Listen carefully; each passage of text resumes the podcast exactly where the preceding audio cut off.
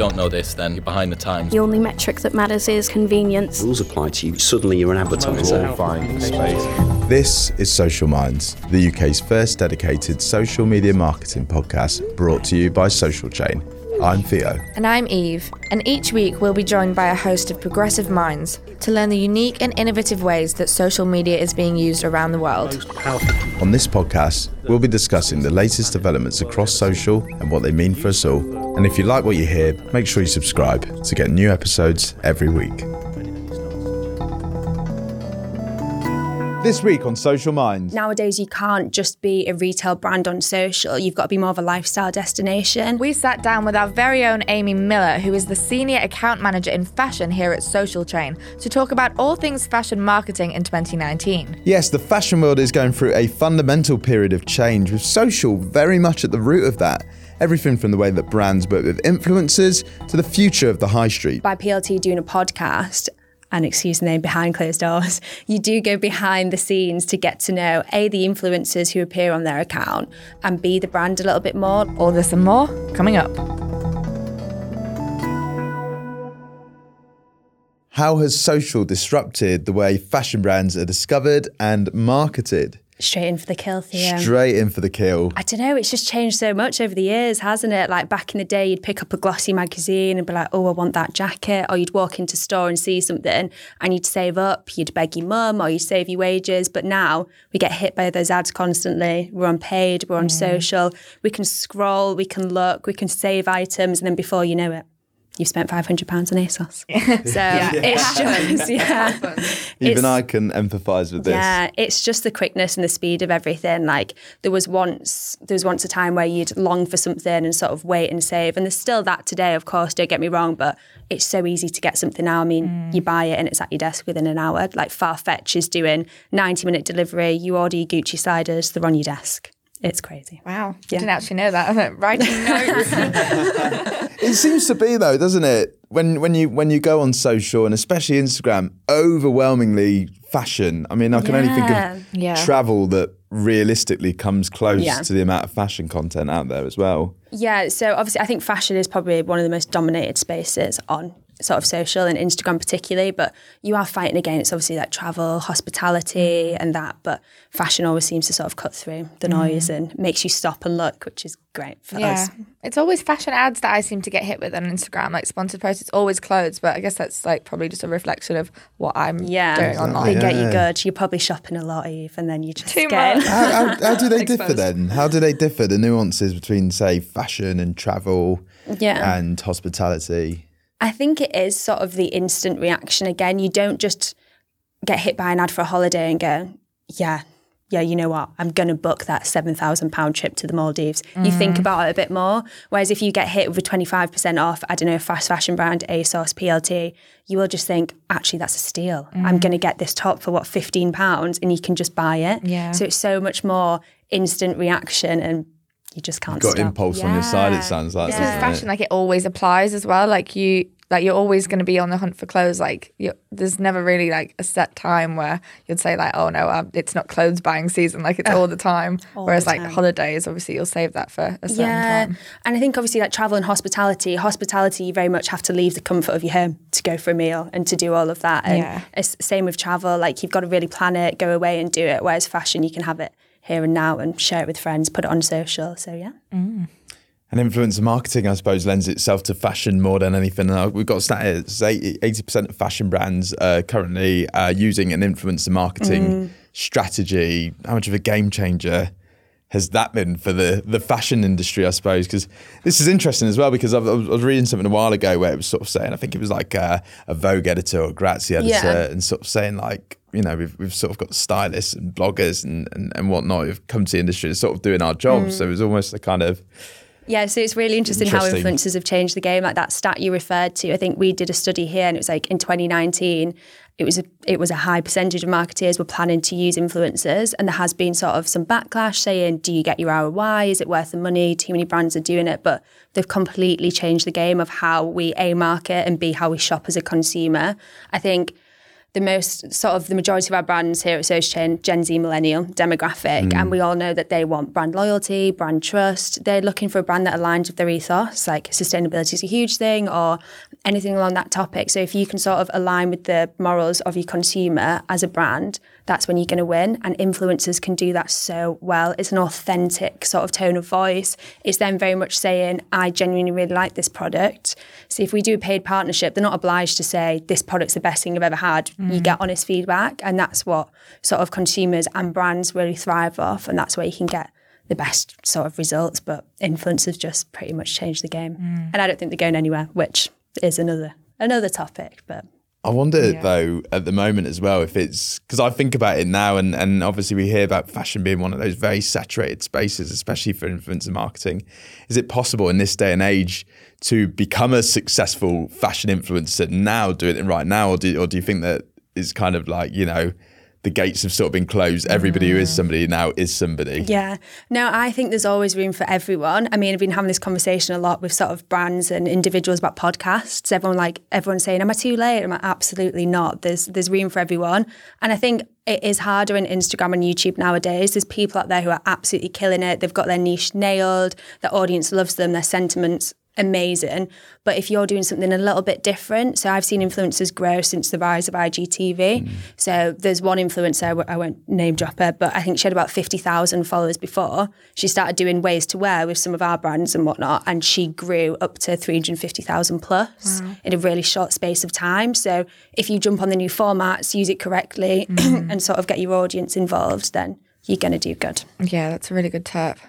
Um, So we've talked about the nuances between, say, like a fashion brand versus like a travel brand. But within fashion, obviously, there are different um, like sectors, if you will. Yeah. Obviously, there's like high-end luxury fashion and then things like your fast fashion and your high street brands.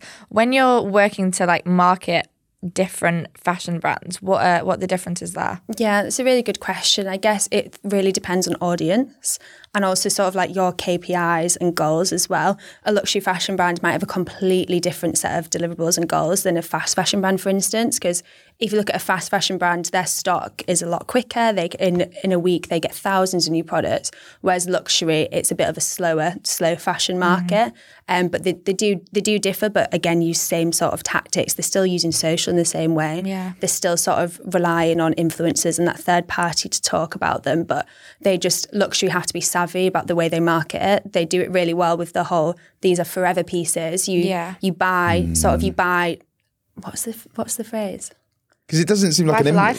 Yeah. yeah. Buy once, don't have to buy twice, or buy yeah. right the first time. No. Exactly. Yeah. So I have seen influencers and a few brands shift towards you mm. forever in like, almost like hero Megan items. Megan Ellaby did it, didn't she? Yeah. She brought out her own fashion line called Saturday, and like um, the jumpers came out first. They're like merino wool, like proper Italian wool. Seventy-five they, pounds. I they were. Them, like, yeah, it's quite yeah. expensive for like an influencer thing. I don't know how many people bit, but yeah, yeah. I just thought it was like, I know she's like a lot of bloggers call themselves fashion influencers, mm. but she's actually very interested in fashion, so it made sense for her to yeah. you know, go and I that think level higher. What Megan's done there, she has sort of opened the market up a little bit. Yeah, I I don't know fu- like fully her demographic, but I know she has sometimes got a bit of a younger audience. So I think to sort of teach the audience about where she got all of her materials from. It's merino wool. I think it's from like Huddersfield or the Northwest, and it is all sort of ethically sourced. And the background that went into it, she very much shared a process from like the design to the end product. And yeah. I think her audience were really interested in that, and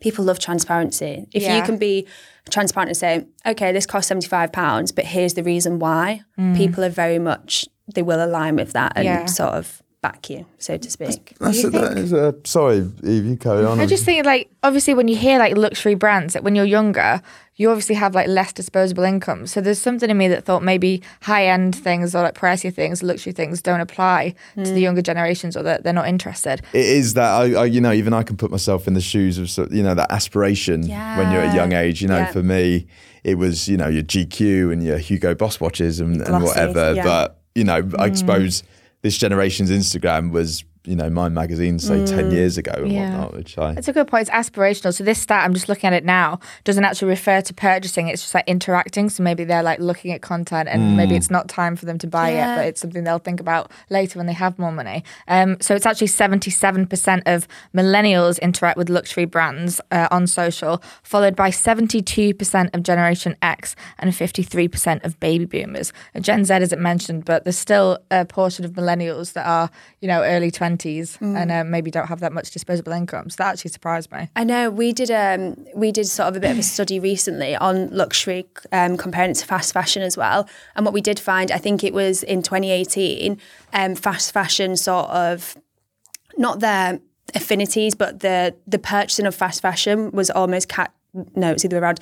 The purchasing of luxury was almost catching up with fast fashion because people and the younger generations were like, I really need, I don't, it's not necessarily luxury, but I really need this new um, Ralph Lauren and Palace sort of collaboration, or I really need those Gucci trainers that all my friends have got. Mm. And people started investing in luxury from a much younger age. I would go to Tammy Girl and Topshop yeah. and sort of buy a five pound top, but now I see like twelve year olds are walking around in Balenciaga and Gucci, but it's, be, it's the must have social as well. Definitely, like influencers, sort of like their favorite influencers will be wearing them all, and it almost creates this I need it now yeah. sort of feeling. I wonder if it's like people caring more, or young people caring more about like labels, because I've noticed that recently with like whole Balenciaga's thing, a lot of brands, which I'm sure just came from like Cardi B. Yeah. But like th- those trainers are so expensive, and sorry Balenciaga if you're listening, but I'm not actually a massive fan of them, but yeah. everyone was buying them, and it seems to be like if you're wearing brands these days, like that's what young people are doing. But there's also an ethical side to that, like you said. Definitely. These pieces that last forever, the younger generation is so much more conscious of that now, and maybe Um, some fast fashion brands they're not um, that interested in. Yeah. There's pros and cons to both. Like fast fashion is great. You need an outfit. It's close to payday and yeah. you can get the look for less, and they sort of sometimes mirror a luxury brand. So that's oh, amazing. Yeah. So if you, if you are struggling for outfit inspiration, you can just head mm. to fast fashion. But luxury is, it's growing even more in this market and day yeah. and age, which we didn't necessarily expect, but it's definitely sort of on the rise. And yeah. young people are walking around looking great. Like, yeah, I'm jealous. We didn't They're not going through those like awkward then, phases yeah. anymore, are they? Dare, dare I say that, Amy? Is is have lux has luxury had to almost, I don't want to say low its price point, but has it had to make itself more accessible, maybe through social, to sort of capitalise on this opportunity? Because it'd be unheard of hearing fifteen-year-olds wearing D and G now mm. and Gucci mm. and whatever, and now it seems to be luxury fashion seems to be closer to fast fashion than it's ever been, maybe not in production, but yeah. in principle in a way. Mm. Definitely, and I think you've hit the nail on the head there. So, for instance, um, Mulberry did a pop-up in store, and sort of younger generations wouldn't necessarily go in store, but they got influencers, they got the likes of Megan Ellaby, mm. Little Magpie to go in store. It's like a vending machine, it was super fun, you could get stickers out of it, you could get drinks, and that sort of made a younger audience, A, go in store, which isn't something they necessarily do anymore. They're going to sit in the comfort of the home and shop, or sort of send it to their friends. And B, it was something new for a luxury brand to do, sort of doing something a bit quirky and a mm. bit gimmicky. But I think we can all say people have sort of capitalised on Gucci's success as well. Like when Gucci first started doing memes, we're sat there like, is this for real? Gucci doing a meme? Like, what's going on? Like, have they posted something by accident? But then that just went off. So they were doing the memes, they were sort of doing artwork that just wasn't screaming luxury, but then the growth and the success of the back of it, they went from sort of having this reputation of, I don't know, guys with little side bags to now sort of everyone wants to wear Gucci, and that is because mm. of they just used social in a really innovative way and just completely touched a new audience that was probably, they probably hadn't really heard of them or sort of interacted with them before. So mm. yeah, that's true. When we yeah. when we first spoke, I remember you you said something along the lines of um, when we're working with luxury brands, obviously social data plays a massive part in understanding Huge, yeah. um, a brand's audience, and a lot of luxury brands didn't actually know that there were young people there like interested and, you know, watching what they were doing, but mm. they just weren't speaking to them. Exactly, because I think if you look at traditional brands, like heritage brands that have been around for years, you sort of, you do have that core audience who'll be like, I only buy underwear from so-and-so. I only wear the best suits from wherever, and my socks have to be, I don't know, merino wool mm. or whatnot. Yes. And people know their audience. They know exactly that the guy's going to come in every six months, get a new suit and get a shirt and even the socks and shoes to go with it. But what they weren't realising is that a younger audience is the aspirational thing we're talking about. Mm. Also want to look like that as well. So people were just sort of disregarding this audience because they were like, well, they don't have the spare income. But what we were saying before is they will save up to get that look. Yeah. So we do a lot of data pieces around who's talking about the brands, but who's like, what are the competitors doing as well? And it's also sort of looking at their tactics, being like, well, they're using video in a way that a luxury brand would never use video. They're doing sort of like a three sixty tour of the showroom, or they're doing something a little bit different, like an I G T V or a way to wear a suit in five ways or whatever. Mm. And we have found really interesting sort of Um, content types that people wouldn't always think of for luxury, and presented that to people, and they've gone, well, we never thought to do this because we didn't mm. think we're the, they were the buyers, but we have found out they are. And through data as well, like brand partnerships, if we can see what other people are sort of, what other affinities people have, doesn't it make sense for your brand to then partner with that brand and do an event, get people in store footfalls, mm. you sort of K P I, or get people on an I G T V, or do, I don't know, do a vlog with them, do something a mm. little bit different. Mm. Yeah. Somebody who is as impeccably dressed always as you, somebody who's clearly very yeah. interested Amy Miller, fashion in fashion. Well, well, I'd like to put you in the sort of, you know, mind of the user. Take yourself out of, you know, the marketing world yeah. for a second. What is your relationship now with fashion in terms of social? What what is what is now the Grazias and the Vogues and the what mm. what are you what are you seeing? What are you engaging with? What are you advising brands to on the back of that? Yeah, I think for me, it's a bit different because obviously I'm in the day-to-day of being a marketeer, but it's sort of like high quality content that people have considered. I mean, nowadays you can't just be a retail brand on social. You've got to be more of a lifestyle destination. Mm. People have got to go to your page and be like, oh, they're talking about the latest news, or they are sort of presenting this video in a way that I never thought they'd do it. So something super interesting for me was Vogue just did a video with Love Island, and I was like, cheapskates. I'm sorry, Vogue. I'd love to work with you. But I was like... Doesn't seem very Anna Wintour, does it? Vogue. Is Anna sat there watching Love Island every night with her sunnies on? Like Probably. that. I would love that. She's got the branded water bottle. Yeah, like she is going for it. But for me, I was like, do you know what? They've done it in a way that is still true to Vogue. And then sort of the engagement interaction off the back of that was amazing. And they do the seventy-three question series that yeah, that's people so are gross. obsessed with. But that content format for me, it's sort of like... it was a no-brainer, but no one's done it before. Yeah. And they've really nailed it. So. Yeah, it's that sort of power in doing the unexpected, isn't yeah. it? Like, it's obviously going to get that attention. And if you do it well, those people will stay. Yeah. But it also throws up another sort of question for me in, in that, you know, this is something we've seen with fashion brands as well. Fashion brands wading into conversation more. Mm. So I remember a few years ago, I think Gucci supported the International Women's March. Yeah. And there was a bit of discussion around, you know, should a fashion brand or any brand for that instance sort of wade into these conversations? Do you yeah. think they become, have they had to become more relevant to people's lives in other ways other than dressing people in yeah, a way? I think definitely. And again, I keep banging on about data, and our data team were very pleased. But um, it does sort of underpin a lot of the stuff that we do. So Simply Be, which we work mm-hmm. with sort of on an ongoing basis, we looked at Fashion Week and sort of what that meant to women and men nowadays. And it wasn't great. Back in the day, it was a be all and end all. You wanted to be on the front row of Fashion Week. Like, you couldn't have got any better than that. But when we looked at sentiment, there was a lot of anger and angst against it as well.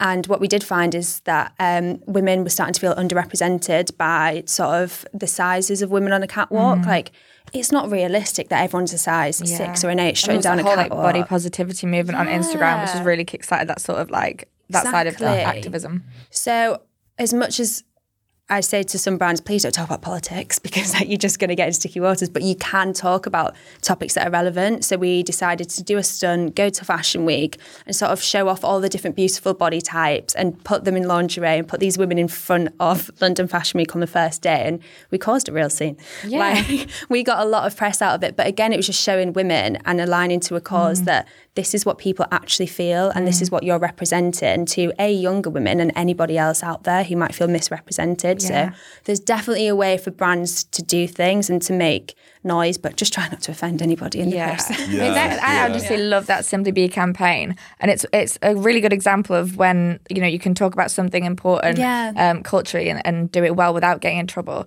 And there's we always question like, oh, should brands get involved? But if you like compare, say, Simply Be mm. to what's been happening with Victoria's Secret, yeah. it's like a prime example of that's what happens, you know, when you don't even try, yeah. like when you don't move with the mm. times. So obviously, you know, they've they've had to make some serious changes now, but it was only mm-hmm. after massive backlash. Yep. And we did some research into that. And honestly, after they, they hired their first trans model, sentiment flipped from like, it was like ninety-something percent negative to ninety-something percent positive in one day. Yeah, it's crazy, which shows it? that people are willing to forgive. Yeah. But honestly, like the, the shitstorm they caused from that is maybe it's it's worth doing something. Yeah. You know, you may as well try. I think always consider it and consult everyone else, because do you remember the Kendall Jenner and Pepsi thing? Mm-hmm. Like bad, bad move, bad move. One for the history books, that. Yeah, exactly. But I think as long as you do it in the right way and it always aligns back to your brand, yeah.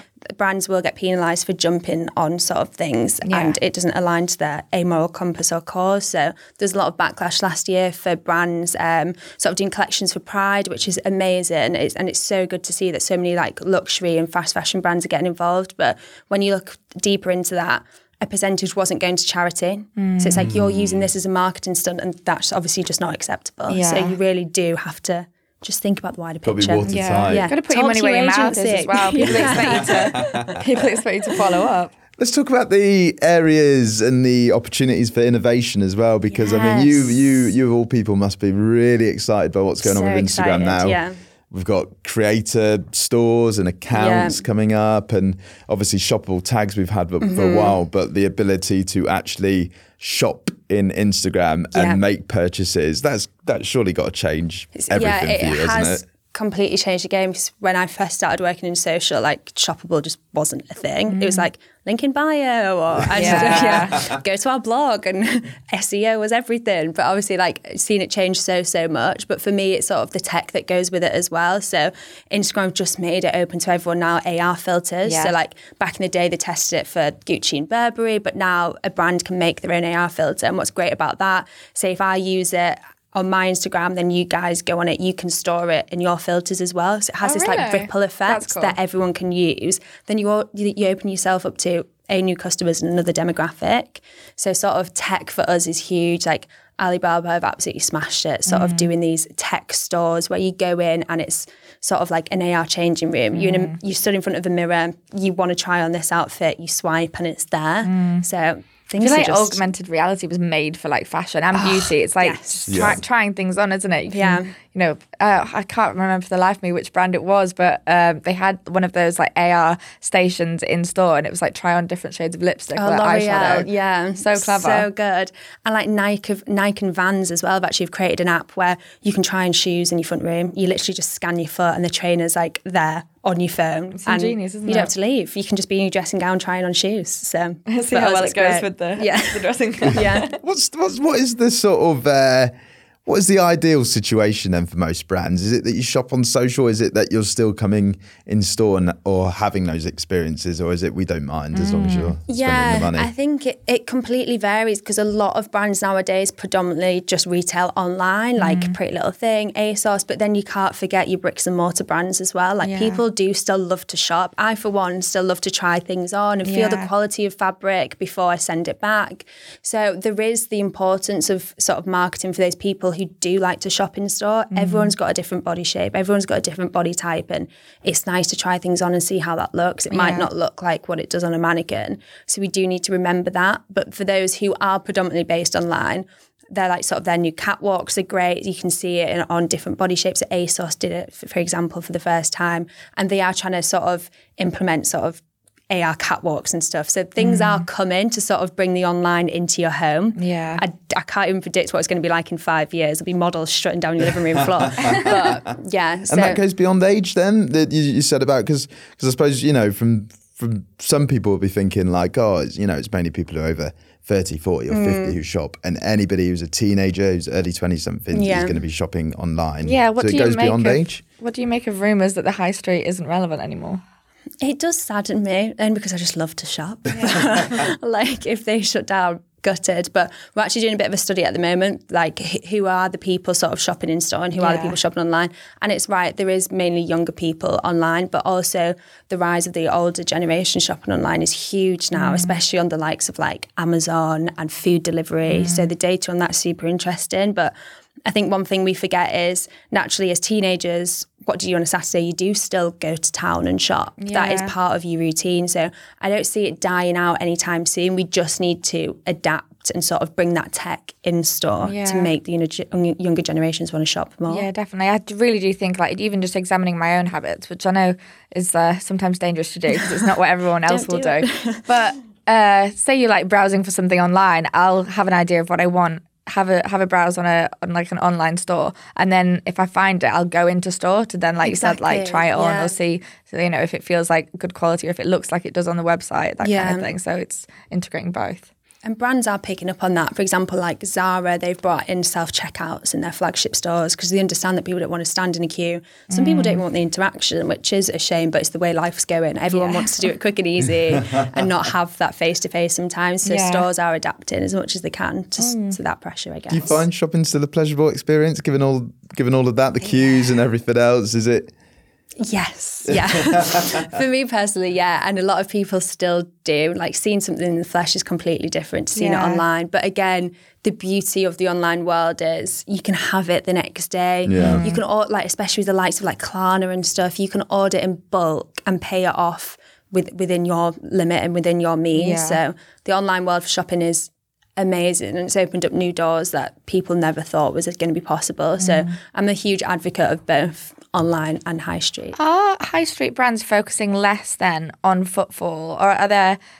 Is it still a K P I for them, or is it um, just like part of the mix as well as like social goals as well? Yeah, it completely varies on brand to brand, but what I have found it is it is still part of their whole marketing strategy, getting mm. people through the door, but it's doing something cool in store, even if it's something as simple as bringing you old clothes and someone can upcycle for you in mm. store with an artist. I mean, I was in Carnaby Street the other day and there was someone hand painting on trainers, and the queue for that was ridiculous, and that's not something you nece- necessarily was get online. Darts. the, the, no, you're so right as as well. This sort of in-store experiences that we've seen. It strikes me the resounding theme with this seems to be that social, as well as the marketing, it has impacted the store, the fashion experience yeah. in so many ways. To me, fashion and social, just even you know, even at events and like you said, fashion mm. weeks and stuff. It it's does seem to be diversifying. You can't like like with any brand, you can't put all your eggs in one basket. And one thing that I want to touch on is obviously the rise of branded podcasts yes. um, and P L T, because now it's not just social channels and it's not just no. stores. There's a whole new form of media that yeah. fashion brands can uh, get involved in. Exactly. I think we were saying like the rise of tech and innovation, and the brands to jump on the new means and the new sort of social things that are out there is incredible. So podcasts, we obviously saw the rise of them and how mm. well they were doing. And rise de- right to number one. Yeah. There was definitely a gap in the market for a brand to jump on that. And when you sit back and look at a branded podcast, it is hard because you don't want to come across as salesy yeah. or you don't want to sort of be like, buy this outfit that so-and-so's worn on the podcast. It is a complete brand awareness piece, in honesty, unless you do monetize it, obviously, through the use of ads. Yeah. But if you want to do it to sort of reach a new audience and get that deeper level of understanding with your audience, then podcasts have just completely changed the game mm. for that. How much can you tell us about Pretty Little Things podcast? Um, like, I, I'm curious to know, obviously you have um, influencers on yeah. as guests, but how much of that then is geared towards trying to make a sale and how much is just, you know, here's a great piece of content and people are going to get a reward just from that? Yeah, I think definitely for us and P L T, and P L T will probably echo this, it was more about being a first. So there was no branded podcasts out there.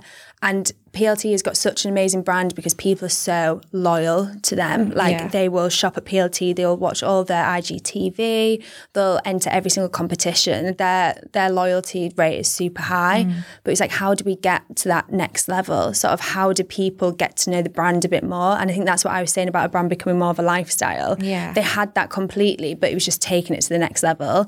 So by P L T doing a podcast, and excuse the name, behind closed doors, you do go behind the scenes to get to know, A, the influencers who appear on their account, and B, the brand a little bit more. Like Natalie's actually a social media manager at P L T, so she lives and breathes the brand, and to sort of get that across on camera has been amazing mm. because we can do it on social as much as we want, and they've got P L T H Q, which again is behind the scenes, but nothing quite gets it. They're like a sit-down talk, getting to know someone. Yeah. And the influencers have been amazing. They've been so open about sort of not, yeah, the struggles of social media, what it's like to be an influencer at the age of like twenty-two and sort of dealing with fame and dealing with everything that comes with it. And we've managed to touch upon points like mental health, bullying, um, sort of health like cancer and whatnot. And yeah. to do that on a grid post, you're just mm. never going to yeah, get the authenticity. There's just the, the space yeah. in it, when obviously like P L T's Instagram strategy site will be geared towards, you know, here are the clothes, yeah. like the clothes, buy the clothes.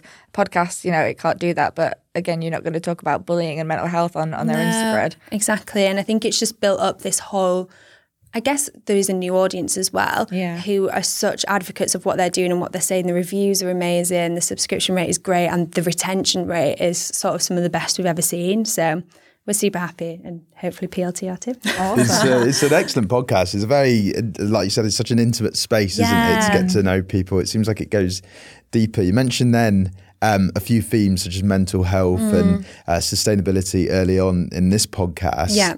Are we seeing fundamental changes within the culture of fashion? Because, you know, even even you don't have to be an outsider looking in to know that fashion has always had this kind of like high pressured yeah. kind of uh, theme attached to it. You know, it's very cutthroat and it's very mm. strict and all of this. There's the, I guess, I, I imagine there's still some of that, but yeah. are we seeing a trend now where the fashion world is uh, sort of, you know, prepared to speak about these sort of mental health issues, sustainability, mm. body positivity mm-hmm. and whatnot? We're seeing fundamental changes. And do you think that will continue, I suppose, for the next few years? Yeah, I hope it continues, because it just sort of makes you align with the brand so much more. Like mm-hmm. the whole body positivity movement has been amazing, and sort of letting people speak out about how they feel. And the fact that that's come from a brand is previously unheard of. It mm-hmm. would have come from maybe an influencer or a newspaper or a columnist in a magazine, but now a brand can actually talk about it themselves. Mm-hmm. So I only see it heightening, and people talking about more and more issues, and sort of people aligning with causes. But yeah,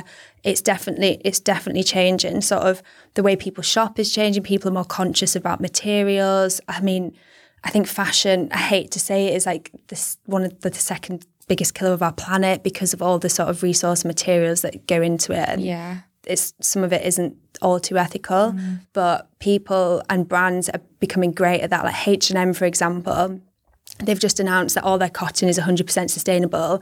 By twenty thirty, they want to be a complete circular business mm. and fully renewable, which I think is amazing for brands to do.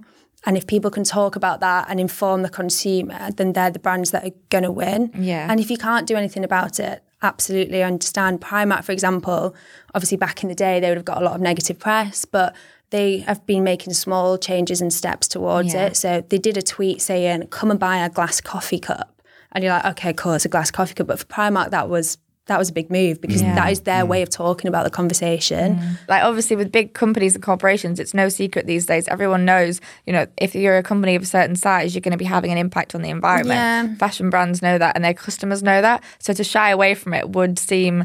Um, I don't know, just a bad a bad move. Like as soon as you come yeah. out and talk about it, address it, that's when you can start to fix it. And I think you're right, people respect that. Yeah, and brands are making small steps, like P L T, for example, sort of doing recyclable packaging. So doing what they can to help the mm. environment and being aware and conscious of it. I think that's the best step a brand can take. Yeah. I mean, we can't make huge changes overnight, but we can definitely try to do stuff about it. Yeah. So. I also think that some customers don't care as much as they may vocalise, yeah. because like, I'm absolutely, people absolutely mad for shopping fast fashion. Yeah. Just because I love the deals. And you're right, it's so easy, so, good. so affordable, so accessible. And in the, in this like day and age, environmental issues are important, sustainability is important, but convenience is so much more important. Yeah. Where actions speak louder than words exactly. sometimes. Exactly, exactly.